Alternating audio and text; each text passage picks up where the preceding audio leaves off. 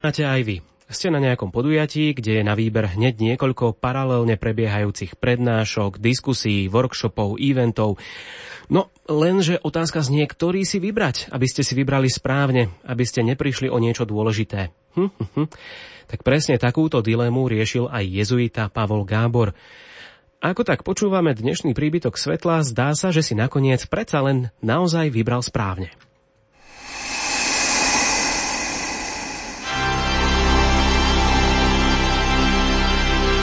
Príbytok svetla. Tak si to predstavte. Prvé publikované astronomické pozorovania vykonané mimo európsku pôdu vykonal v roku 1618 Václav Kirvicer, jezuita z Českej provincie, ktorý bol v tom čase v indickom meste Goa, kde sa zastavil na svojej ceste na svoje misijné pôsobisko v Číne. Tvrdí to profesor Ramesh Kapoor z Astrofyzikálneho ústavu v Bangalore. Na valnom zhromaždení Medzinárodnej astronomickej únie, ktoré sa konáva vždycky raz za tri roky, býva veľa súbežných aktivít. Vybrať si správne, kam má človek zrovna ísť, je niekedy dosť ťažké. No a tak som ozaj veľmi rád, že som sa zatúlal na prednášku profesora Kapúra. O Václavovi Kirvicerovi a jeho pozorovaní komét som niečo už vedel. V roku 2004 som v Kirvicerovom rodisku v severočeskom meste Kadaň bol jedným z čestných hostí pri odhaľovaní pamätnej dosky na dome na námestí, ktorý Kirvicerovej význačnej rodine patril. Pred tými 14 rokmi som vedel, že Kirvicer o svojich pozorovaniach napísal správu, ktorá vyšla tlačou v Európe ale vtedy bola pomerne ťažko dostupná, takže som ju nečítal. No dobre, ale ako sa do celého príbehu zamotal Rameš Kapúr. Ten v meste Goa nikdy nepôsobil a ak som to správne pochopil, ani tam nikdy nebol. Ak som to správne pochopil, už roky sa snažil zistiť, či niektorú z komét neobjavili Indovia, lebo len jedna z nich nesie meno po indickom astronómovi. A to je ozaj žalostne málo. Keď tak skúmal literatúru na túto tému, narazil aj na zmienku o Kirvicerových pozorovaniach. Kirvicerovú správu medzi tým niektorá z knižníc naskenovala, takže ju poľahky nájdete celú na internete.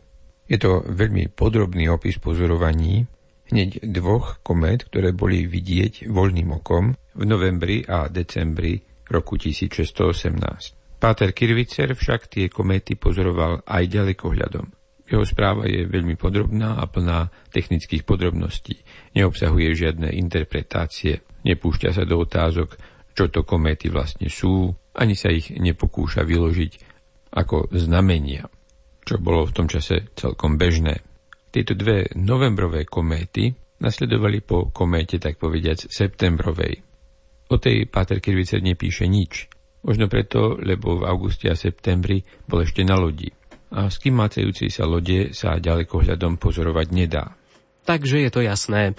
Pozorovateľ musel pozerať na oblohu onidakiaľ, nie z lode.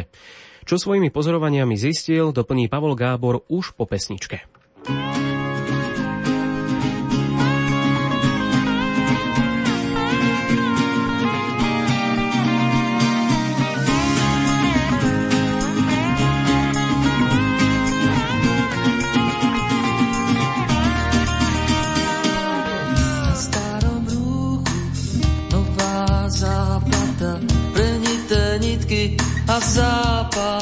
stariny račeňou diery v srdci zaplátam na tvári úsmev výraz nevinný aj preč staré čo sa rozpadá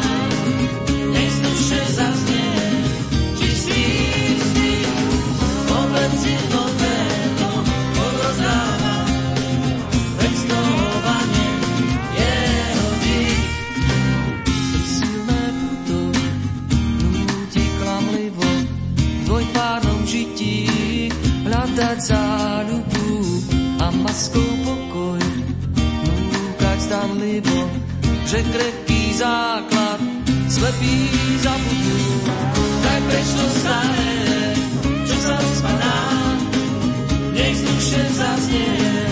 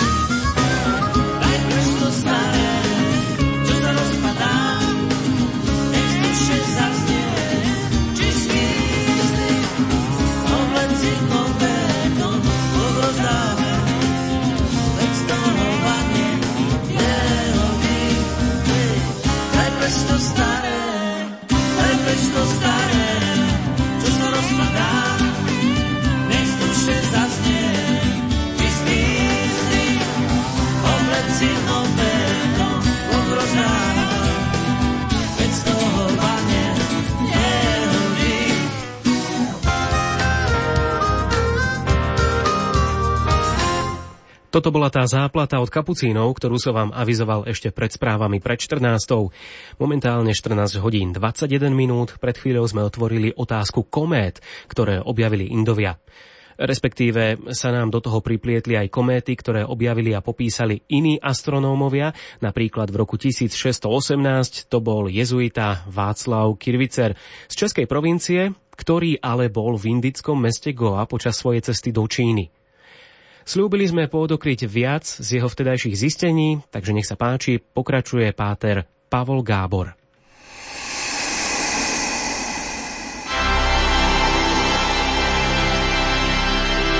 Príbytok svetla Tú prvú kométu, ktorá bola v roku 1618 viditeľná voľným okom, ale opísal veľmi pekne Johannes Kepler. Jemu prísluší prvenstvo pri skúmaní komét ďalekohľadom. Pokiaľ vieme, bol prvý, kto to urobil. A bolo to práve v tom roku 1618. To je všetko veľmi zaujímavé a pekné, ale je tu ešte jedna vec, ktorá to všetko tromfla. Vo svojom spise o kométach, ktorý Kepler vydal v roku 1619, stručne hovorí o tom, že tú prvú septembrovú kométu pozoroval už 27. augusta z Linca, kde vtedy žil, ale že prvýkrát túto kometu pozorovali voľným okom už 25. augusta, prosím pekne, v Košiciach.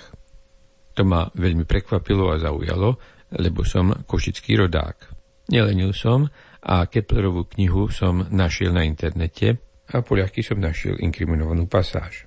Prima comete fama, literis mandata fuit Casovia in superiori Hungaria Viennam, primo septembri scriptis, affirmatum que cometam iam tunc ab octiduo visum, itaque prima apparitio fuit die vicesimo quinto augusti stilo novo. Čiže prvú zväzť o kométe podali Košice z Horného Uhorska listom do Viedne, napísaným 1. septembra. Uvádza sa tam, že kométu videli už pred týždňom. Tak sa teda kométa prvýkrát ukázala 25. augusta podľa nového, teda gregoriánskeho kalendára. Toľko Kepler. Prečo je dôležité poznať dátum, kedy sa kométa prvýkrát objavila? Nuž, kométa bola na oblohe viditeľná tesne pred východom slnka. Behom dní a týždňov sa objavovala stále skôr a skôr, a tak údaj o prvom objavení sa kométy je veľmi užitočný pri určovaní jej dráhy. Kepler vo svojej práci neuvádza, kto pozorovania v Košiciach vykonal, ani kto napísal list. A neuvádza ani, komu vo Viedni bol list určený. Mimochodom, podľa všetkého, tie tri kométy z roku 1618, viditeľné voľným okom, boli všetky neperiodické, to znamená, že ich už nikdy neuvidíme. No a teraz chápete, že mi celá táto epizóda nasadila chrobáka do hlavy. Kto bol ten anonymný košický pozorovateľ prvej kométy roku 1618? Prvej kométy, ktorú Kepler prvýkrát pozoroval astronomickým ďalekohľadom. A tak nám všetkým chcem blahoželať k tomuto krásnemu štvorstému výročiu, ktoré spája jezuitov a Čínu, Indiu a Európu, Českú Kadaň, Slovenské Košice a vôbec nebo zo zemou. A ešte k tomu pridajme, že spája aj Rádio Lumen a vás, našich poslucháčov.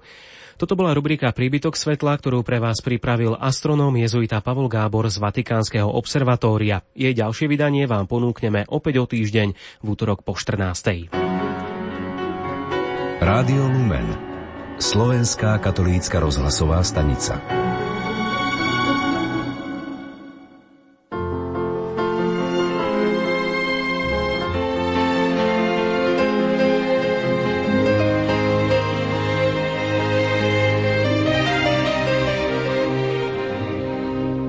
Človek dokáže veriť v ľudský hlas, ktorý jednostaj znie už dlhý čas.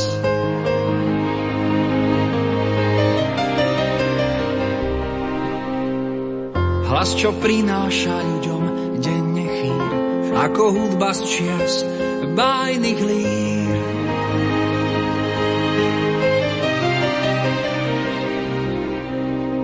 Chýri, čo vravia mi, či svet svetom je, či ľudstvo na svete má ešte svedomie, že sú hodnoty, ktoré chrániť mám. Už takmer storočie nikto nie je sám.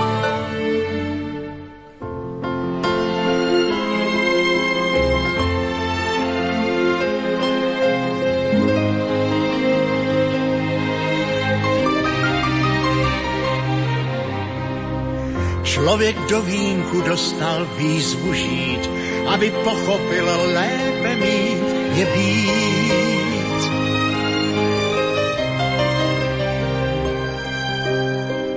A tak zápasím se sebou sám, už vím, kdo jsem, jsem co poslouchám.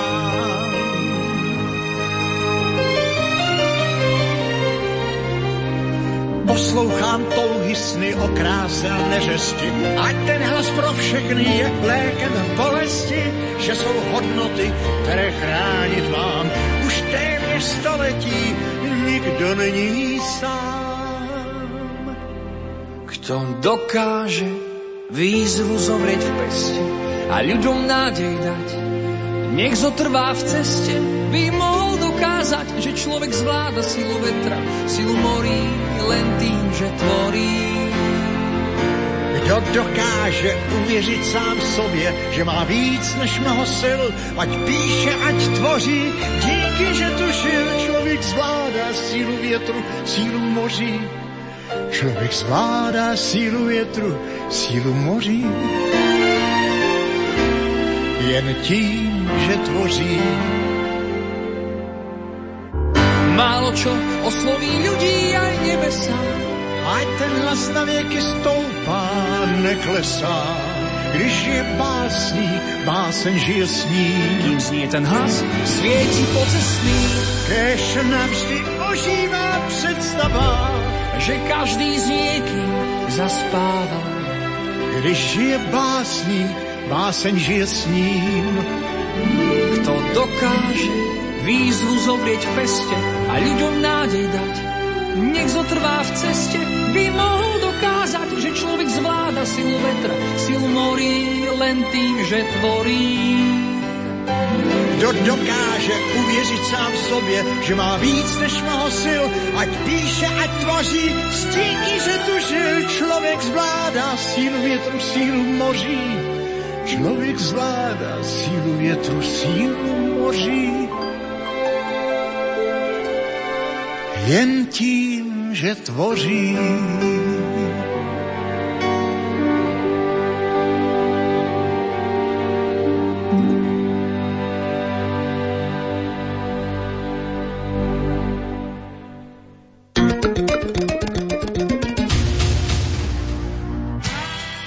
Staňte sa patrónom Rádia Lumen a využite nový benefit.